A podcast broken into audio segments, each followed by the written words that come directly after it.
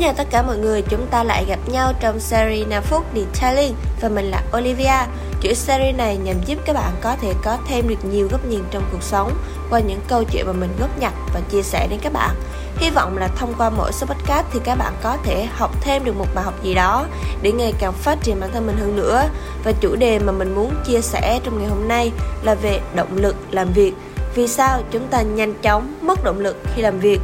Chúng ta ai cũng sẽ có những cái guồng quay cuộc sống khác nhau và dĩ nhiên cái cách vận hành của nó đôi khi sẽ không được như mình mong muốn. Công việc thì không phải lúc nào cũng được suôn sẻ và dần thì bạn sẽ bị phát sinh cái cảm giác không hài lòng, cảm giác chán chường, mệt mỏi và dần mất động lực khi làm việc.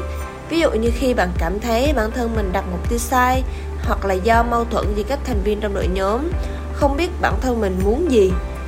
thì nó sẽ làm cho bạn cảm giác bị chững lại và dần mất động lực. Tâm lý này thì mình vẫn thường hay thấy, thậm chí là kể cả bản thân mình, đôi lúc cũng sẽ bị rơi vào cái cảm giác. Lúc này thì bạn cần phải điều chỉnh và khắc phục nhanh chóng để không làm ảnh hưởng đến hiệu suất làm việc và con đường sự nghiệp trong tương lai. Mất động lực theo mình nhìn nhận thì nó giống như việc bạn mất đi sự nỗ lực, sự tự tin và tiềm năng của bản thân để có thể chinh phục những mục tiêu mới, những đỉnh cao mới. Đặc biệt là đối với giới trẻ như chúng ta thì lại là đối tượng dễ mất động lực trong xã hội hiện nay khi workshop detailing ít xe để làm trong điều kiện sự thoát kinh tế. Và thay vì bạn phải tìm hiểu những cơ hội để bản thân mình phát triển, thì lúc đó bạn lại rơi vào cái trạng thái chung chung là ngồi cả ngày chẳng biết làm gì cứ dành thời gian hàng giờ đồng hồ chỉ để lướt điện thoại cày phim tán gẫu ngủ nướng và không màng đến công việc một người anh của mình cũng từng tâm sự với mình rằng kỹ thuật viên detailing là cái ngành mà anh cực kỳ yêu thích và anh muốn theo đuổi nó cực kỳ vì anh có niềm đam mê với những con xe và sẽ rất tuyệt vời nếu anh được tự tay làm ra những con xe sạch, đẹp để phục vụ cho khách hàng. Anh chưa từng nghĩ là sẽ có một ngày anh mất đi động lực khi làm việc. Thế nhưng mà điều đó đã xảy ra vì anh cảm thấy bản thân mình bị đánh giá thấp. Uhm, mình cũng có thể hiểu được thật khó để có thể nhiệt huyết hết mình, để cống hiến hết mình khi mà những nỗ lực và sự cố gắng của mình đều không được công nhận khi mà chúng ta bắt đầu bất kỳ một công việc nào đó dù nó lớn hay là nó nhỏ thì chúng ta cũng đều mong muốn được mọi người chú ý ghi nhận và dĩ nhiên nếu như các bạn ở trong tình cảnh giống như người anh mình hồi đó thì bạn cũng sẽ thấy mất động lực khi làm việc và thử tưởng tượng xem khi mà bạn đang rất hào hứng và cố gắng để hoàn thành công việc của mình.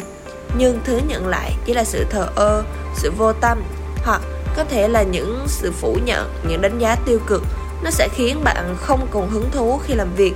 Không còn thì chắc chắn sẽ không có động lực để tiếp tục. Không còn nhiệt huyết với công việc đó